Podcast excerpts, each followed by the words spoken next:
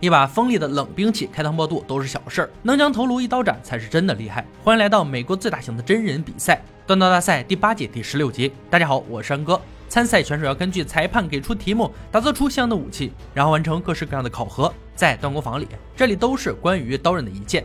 但本期将要进行 WWE 为主题的终极锻造大战，最终胜利者将获得一万美金的支票奖励，以及传奇的美国职业摔跤冠军传奇小子本人瑞克·弗莱尔。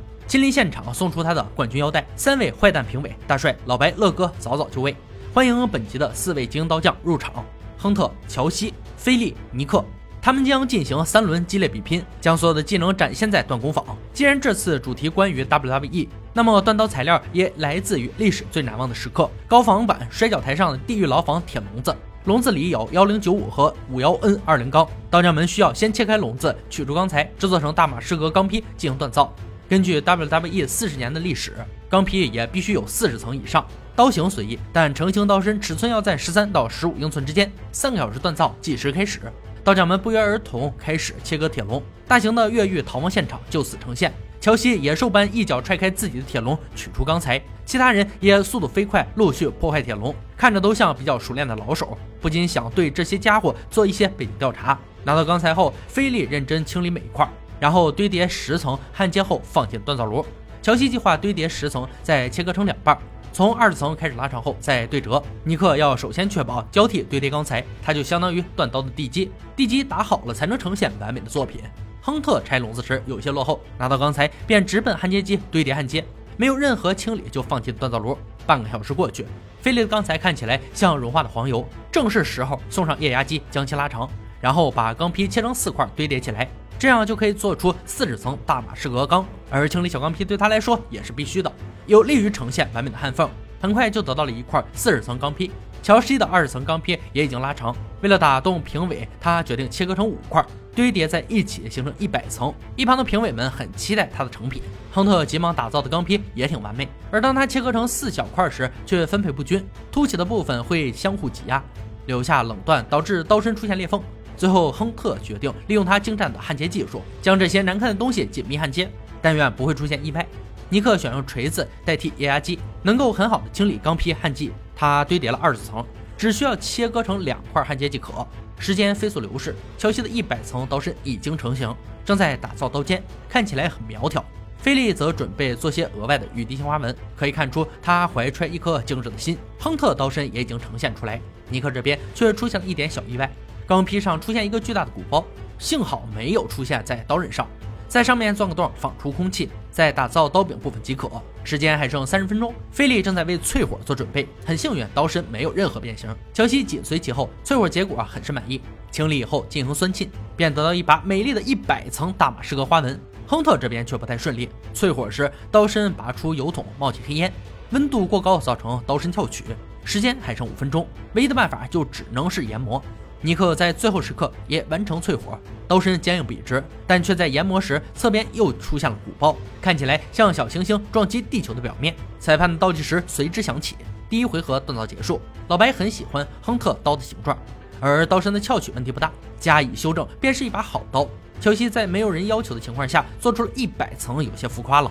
应该把重点放在刀型上，刀身明显细又长，好在没有瑕疵。菲利的刀型具有独特风格，刀身上的雨滴花纹也很出彩，但离刀尖不远处却有一条裂缝越过刀刃。远观尼克做出一把很不错的刀型，但近看刀脊出现焊接分层，当它暴露出来时，不能确定是否会出现很多裂缝。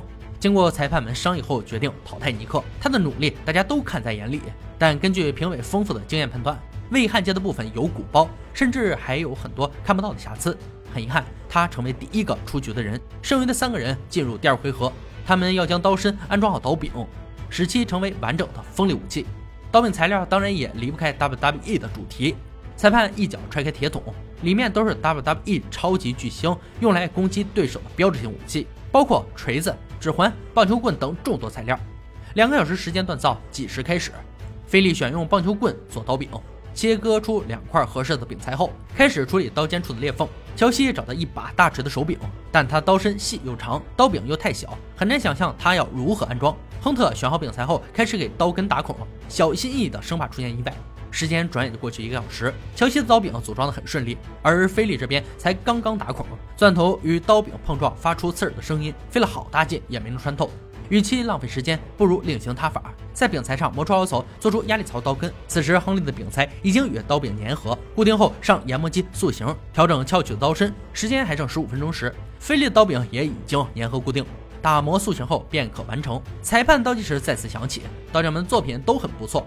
接着就开始了残酷的测试。首先由大帅上演钢椅粉碎刀身，用钢椅拍击固定刀身，加强硬度测试。不愧要贴近 WWE 主题，惊险刺激。菲利的刀率先上场，只见大帅搬起钢椅，凶狠地砸向刀尖，担心他一失手出现意外，刀子成功活了下来。可以看见刀刃两边的裂痕依然存在，但他受到重击后没有损毁，还真是奇迹。接着轮到乔西，看着大帅拎起钢椅，心都提到了嗓子眼儿。刀尖无比锋利，轻松刺穿从天而降的钢椅。测试结束，刀边缘有些变钝，但刀柄的设计也有些假手。但在强度测试看来足以过关。最后是亨特，愤怒的钢椅在大帅手里反击刀尖，刀刃和刀尖都出现缺口，很明显是热处理环节有些失误。但比起前两个人的表现，铁椅被伤害的程度也最大。紧跟着由乐哥进行锋利度测试，用武器切割绑带，还是菲利先上，几刀下去，绑带伤痕累累，连悬挂的绳子也被无情斩断。刀身顶部区域非常锋利，刀身略重，但平衡性却很好，利于挥砍。轮到乔西。乐哥气势汹汹挥起武器，却没想到尴尬结束，因为刀刃在强度测试中变钝，锋利区域明显所剩无几，且刀柄结构偏窄，以至于握把时在手心旋转移动。最后是亨特一刀下去，狼烟四起，绑带略逊一筹，被开膛破肚。刀身虽薄，却十分坚硬锋利，手柄结构足够宽，可以舒适切割物体。两轮测试结束，历经了猛烈的砍杀后，便要公布结果。很不幸，乔西未能过关斩将，进入决赛。他虽然做出一百层钢坯，但却没能锻造出锋利且坚硬的刀身，还有一个细长的手柄也并不出色。希望他以后做事能中规中矩。恭喜亨特和菲利成功挺进总决赛，他们与 WWE 冠军腰带已经近在咫尺，但挑战还远远没有结束，必须要锻造出一把历史上邪恶战士的武器——手办剑。手办剑在整个欧洲广受欢迎，从中世纪直到文艺复兴时期。众所周知，这是一种致命的剑，而手攀剑的名字来自于两手之间独特的手柄，且双手作战具有极高的致命性。在近距离战斗中，一只手也能迅速造成砍伤。制作要求刀身长度在三十五到三十七英寸之间，两侧宽度至少有九英寸，还要有价差护手、侧环、指环和反护手，最后加上一个圆头。四天时间回家锻造，计时开始。菲利选择用大马士革钢锻造这把武器。忙忙碌碌的一天，以一块拉长且笔直坚硬的钢坯收尾。亨特则选用五幺六零弹簧钢，速度很快，半天就完成了剑身轮廓。随后又做出完整的护手。到了第二天，菲利开始精修剑身形状，完成后准备进行淬火，一切不能操之过急，避免得不偿失。剑身拔出油桶后，坚硬笔直。亨特也在同一天完成健身热处理。第三天决定给健身回火，这样能使硬度提高，且有一定的柔韧性。但这种做法危险性也是极高的，一个不小心健身就会变形。亨特自讨苦吃，遇到大问题，只能加以研磨进行修正。转眼来到第四天，菲利开始组装护手、圆头等刀柄组件，看起来一切顺利。亨利这边组装好后，却发现护手下方有空隙，随后把所有缠绕线绑好后，用胶水固定，掩饰了他的小失误，希望不会在评委手里叮咣响。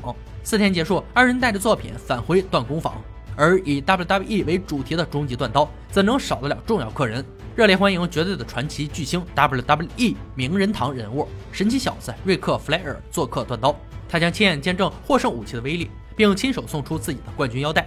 首先由老白挥砍假人进行锋利度测试，亨特的武器先来，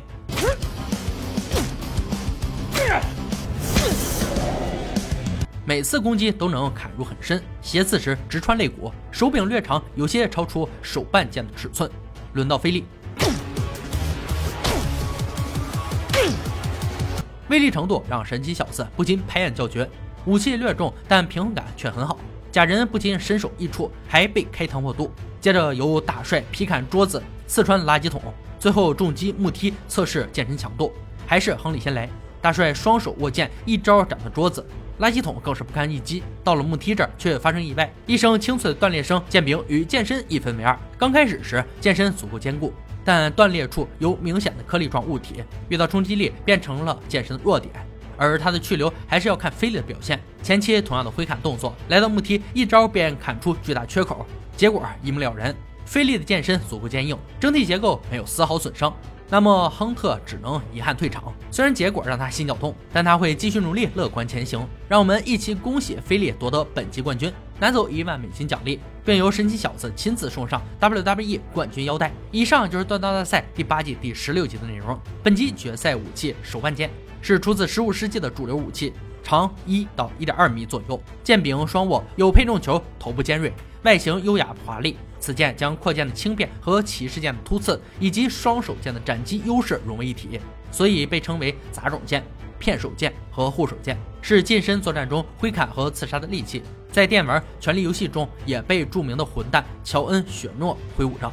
好了，今天解说到这里吧，我们下期再见。